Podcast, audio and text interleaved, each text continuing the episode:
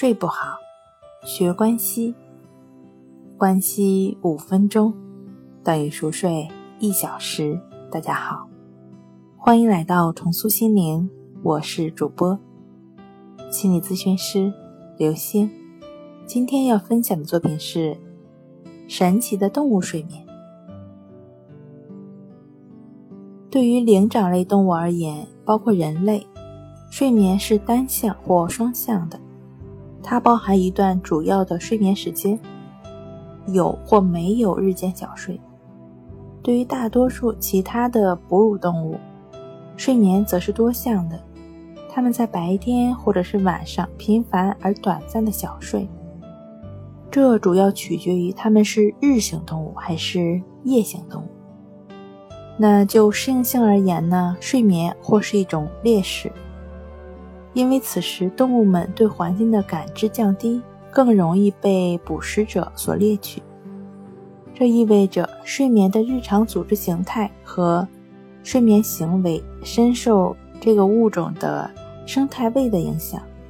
因此，猎物比捕食者花更少的时间在快速眼动阶段上，因为这个阶段呢，通常是处于麻痹状态。那那些对环境的温度波动更为敏感的动物，如小动物和生活在温带气候的动物的睡眠周期会更短。在水生哺乳动物，如海豚或野鸭身上，我们观察到一种不寻常的睡眠——单侧半球睡眠。也就是当大脑的一个半球在沉睡时，另一个半球却保持着清醒。这种单侧半球睡眠持续大约四十分钟，然后大脑半球交替入睡。在这种状态下呢，即使一边脑半球已经入睡，动物仍然能游向水面呼吸空气。由于大脑功能是交错运转的，活跃的脑半球。使对侧半边身体继续运作，例如，活跃的右半脑保持左眼睁着。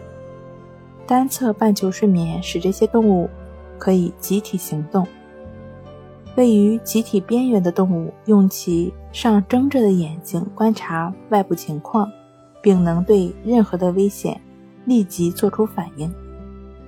好了，今天跟您分享到这儿。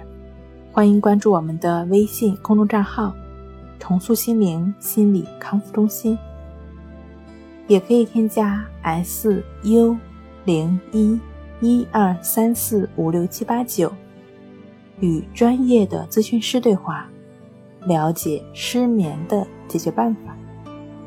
那我们下期节目再见。